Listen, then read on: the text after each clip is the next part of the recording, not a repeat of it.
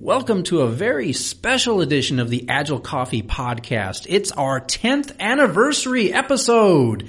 That's right, 10 years on the air. What's that? Oh, it's just our 10th episode. Oh. Can we still keep the cake?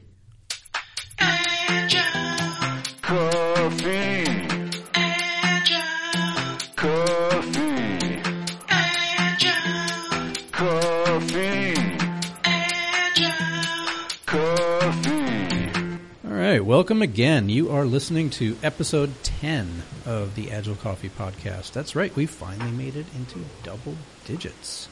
I am joined today by Jon Jorgensen. It's a pleasure again.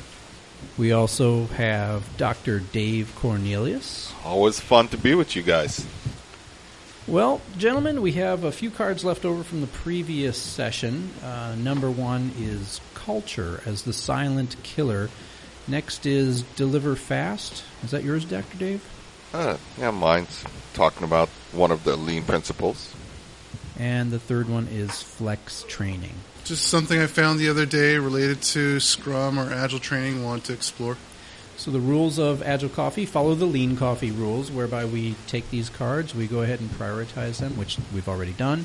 We'll take the first card and give it five minutes. After that time expires, we will give a thumbs up if we want to keep going, or a thumbs down if we want to stop. We'd once again like to remind you that you can participate in this discussion on Twitter by using the hashtag AskAgileCoffee or the hashtag TellAgileCoffee. Join us and be a part of the conversation. All right, so our next topic now is culture as the silent killer.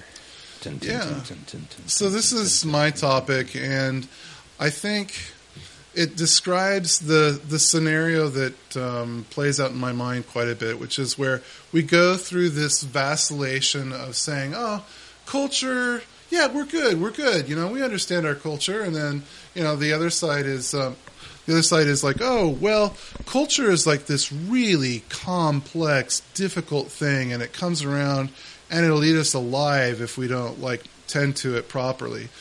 And so as we just go from one extreme to the other, all that has to happen is a little bit of overconfidence and a little bit of risk taking, and then all of a sudden you have like in some team somewhere or some group somewhere, like a complete mutiny on your hands. Mm-hmm. And all of a sudden you realize like there's this momentum that's been working against positive outcomes for a long time and now it's like a runaway train. Well, culture is a lived experience, right? Yeah. It, it's it's it's not something that you just put on a big poster board and stick it up in in your lobby. Yeah. So if you think of organization like Enron, Mm-hmm. I mean their cultural statement was really great, right? To respect people and um, certain behaviors are not tolerant here. But and you- and you could see there was an undercurrent Yes. And wh- when the reality of business demands come into play, Mhm. it will test your culture. It really tests your fortitude a- and your real commitment to, to being like what you set out to be in the first place. So, do we need a culture police, or and police is obviously the wrong word? Um, how do we how do we adhere to culture and kind of keep our culture in check? Well, I was just thinking the same question myself, and I wasn't thinking police as much as like a probe. In other words, like you know how you go, you, you you you dig this like I don't know this column into the earth, and you pull out a sample and go, oh, okay, so I see this strata, and it looks like the soil is fertile and everything's good. Or you pull it out, you're like, oh my gosh, we're sitting on like this toxic waste dump or something. If there was a way to like get a truly representative sample of like what's going on. Maybe that's a safety check where you can go, okay, what's plastered up on the wall is totally different from what people are feeling and thinking and doing. Um, and then address it, right? Because you're you're trying to get congruence going on there. Retrospectives. I, I, Yeah, I, I believe that we should leverage retrospective as a continual improvement Yeah. mechanism. Yeah. You know, why not leverage that as as one of the, the discussion points that you have? So Yeah. retrospectives are focused on the team, right? And if you're talking about culture, the team could have a culture, Yeah. but if the culture around that team, out external to that team, is anything different, and it obviously will be, Yeah, you know, well, it's of soup- affected. So Think of soup and circles. okay, Yeah. Right. Think of soup, soup Talk and us through it. circles. Right. Yeah. Which, which is is really influence within the team, influence outside the team, and the soup. Mm-hmm. I, I believe that there are teams outside of the teams, for for lack of a better word, that that really has to play a different part, a, a, a part in the retrospective itself. So, I think retrospective is more than just uh, the team doing the work. That you could apply it to just about anything because it's a continual. In, in So there's a good concept. there's a good insight. In other words, um, retrospectives are probably second nature to the teams that I work with in, Sure. in, in software engineering and agile. The rest of the organization probably not. Right. And as we start asking ourselves, how could we spread the goodness of mm-hmm. agile? Maybe the, the starting off with a retrospective and saying, you know, you guys decide the frequency, you guys decide the format, etc. We'll be a backup, a brain trust if you want to know what the options are and what's worked for us. But try your first ret- retrospective soon, and let's talk about it afterwards.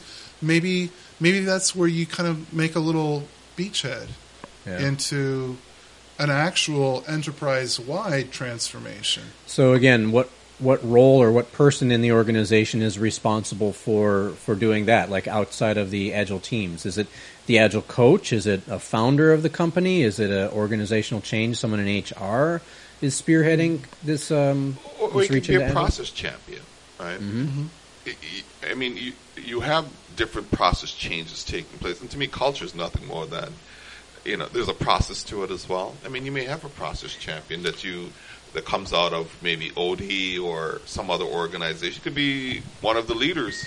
You Yeah. know, you are now going to be the guy who's responsible for you know culture.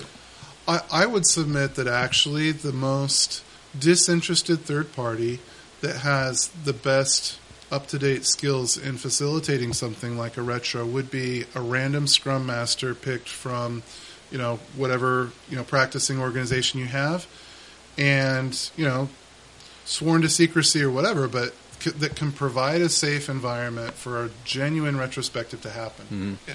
And, you know, And and I guess the reason I was asking, and maybe the the kernel of the question is like, who's responsible for culture? And for me, the answer would be like, we're all responsible Yes. for culture. Mm-hmm. So is is this person like, is it one person or is it everyone has to kind of take that responsibility on? And if if I ever see that culture is slipping somewhere, I have to like do something about it myself 1st mm-hmm. You know. Well, well I, I think it's everyone. Mm-hmm. And, because it's like quality. To me, culture also you could look at it as a form of quality. Oh, yeah, right? yeah. Mm-hmm. Because everyone is responsible for quality. Right. Even if you don't work on a product, I mean, everyone is responsible for innovation. I, Mm-hmm. I think everyone is responsible for, for culture, but you do have to have someone at some point in time, maybe multiple people, a committee, who are accountable for culture. Yeah. And, they're, and they're, they're two different things, right?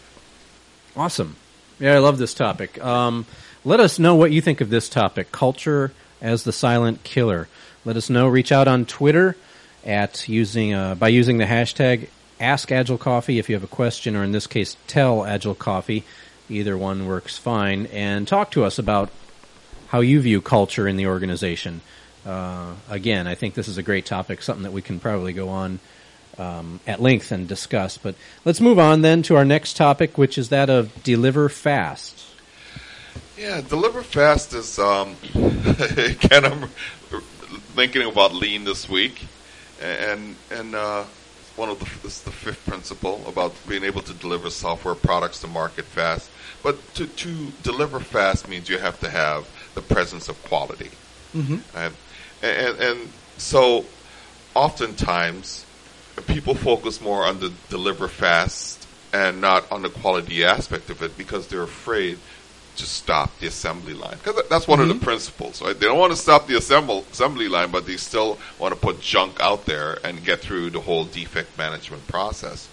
The, there's an irony there, by the way, which is that you know with the Toyota production system, just having the cable, you know, that you, you jerk Yeah. the cable and the, the line stops. Just having the cable made the um, people who are working on the line take quality more seriously and feel like you know they could that they were being empowered to do that. because they could jerk the cable, even though perhaps they never did, or they they did less often than was even intended. Um, and there's something counterintuitive, wouldn't you agree, that like we tend to think naively that it, it takes longer to build in quality, and so if something's got to give, then quality is the natural physical fuse, if you will, mechanical fuse that you know gives, gives first. Is there a an equivalent to the, the safety cord or the cable in, in software development in the release process? Oh, absolutely. I, I think it has to do with like the deployment process where you either have some say in whether you know deployment is a go or no go. Um, maybe that means you sit on a certain committee or a certain board, um, or whether you are in charge of some sort of gate that opens or doesn't. Yeah, release management uh, in, in some organization play that role, right? Because or, or system testing plays that role. That really is, is really exercising your system to make sure that it aligns with, with some customer you know practices or some customer environment where it says nope, nope, nope, can't go because in this scenario um, it totally breaks this these types of customers. So I mean, yeah, you could have a, a group I think responsible for that. And I I think that that mechanism is a watershed kind of thing. If you don't really have collective code ownership as this this mindset or mentality pervasive through your organization, then it will always turn into a he said it would be okay, let him fix the problem, or at least let him take the blame for some escape defect, or maybe the defect didn't escape, maybe it's a delayed delivery or something. But until everyone is required to at least give a nod and say, I understand the risks or the quality issues, we still want to deliver fast. We all collectively own the consequences of this and we're moving ahead anyway. Right. That that that's an acceptable answer in a lot of scenarios, especially if you look at like, you know, lean startup. I mean, quick and dirty is better than not at all. Yeah, Uh, but but, but also the, the thing is, is to deliver fast, we have to manage our WIP. Yes. Everyone wants to overload us with do more, do more because you can go faster. I say do less and Yes. build better quality products out the door as, as opposed to you know just putting junk out there. Do people in the organization understand that delivering fast lowers risk Yeah. for the most part? Yeah. Okay. I mean, where I am, that's the way it is. I, I I think yeah, it depends on the maturity of the the workers involved. I would say most people, when you think of fast, you think of an automobile going fast, and you think of more risk. more risk, sure. Yeah, but the irony I think that we've pointed out is that when you're saying, okay, what does it take to get fast safely? You look at quality and stuff, and, and the way that you protect it. But just one thing I wanted to add is, is that um, from the research that I did um, recently for my dissertation, one of the, the, the concepts, or one of the things that was um, discovered is that people found that by transitioning to this model, they got faster feedback from their customers versus waiting for an 18 month type delivery cycle. So um, it's one of the things that um, I'll be sharing about uh, the value of Scrum to organization. One of the findings of customers finding, um, giving feedback faster and people being able to respond and, and, and provide Yeah, a, a great it- value to customers. Huge sooner. finding, yeah. And, and I think it, again, it's ironic because when we're thinking of just delivery, Yeah. not like, well, what about the profitability of Yeah. what you're delivering? Then of course we just say like, well, gosh, you know, get it, get it, get it done, get the entire scope, including quality, done, and get it out fast. But if we were thinking like, what about getting the right thing out fast? Yes, Mm-hmm. Then maybe you know we take on a different mentality as well. certainly. All right. Well, that was a fast topic that we've delivered to you. Now let's be flexible and move into our last and final topic, which is flex training. Yeah, so this was just something that I saw randomly again. Um, somebody who was, uh, I think, certified in Flex, and and uh, you know when I when I see agile certifications uh, that I don't know about, I'm intrigued, and um, I looked into it, and I believe it was Jeff Sutherland um, who probably has a military background of some sort, um, giving a very glowing um, endorsement or at least um, comment on flex training or the individual that had received it. And so, you know, I, I looked further into it, and it, it is a group of, either active or uh, retired um, military people that are providing um, like two or three days of what appears to be very intensive uh, training related to project management, perhaps Agile and Scrum. And, um, you know, I had noticed some of my personal connections that were related to this. Um, people uh, in the Aliyah um, format uh, were probably aware and of, of this and also. You want to say what individual. Aliyah format is, real quick? yeah, so um, Dick Carlson um, is a Oh, yeah. member of a SoCal Agile group that, that I see frequently, and he's used uh, his experiences over, gosh, probably 30 or 40 years in the aerospace industry to bring together best practices into a training um, that he provides. And the ALIA acronym, acronym escapes me, but I'm sure it's online, perhaps alia.com. Okay. And um, so, yeah, I- I guess to me, this is something of a novelty because uh, we've seen a lot of agile implementations coming out of software development. Right. And it seems to be that now there's a growing interest in uh, agile or scrum beyond IT. And it's this sleeping giant, is, as far as I can tell, where it's not really discussed as much and probably doesn't own as much mind share as agile inside IT but there are many hardware related or hard product uh, related implementations of agile that have been around for actually quite some time and are very you know sustainable in, in my view so you know when i when i hear new new areas of application of agile principles or scrum or lean startup or lean itself uh, the new lean i guess you could call it um, I'm interested, and so uh, you know this this perked my interest, piqued my interest once again, which is these these military people. Oh, another, by the way, so this this group that provides the flex training, I think they said something like 1.2 million people had been trained under this framework, uh, if we could call it that. Um, and again, like it completely blows my mind how um, any this group, I would say probably we're looking at about five or six consultants somewhere on the East Coast.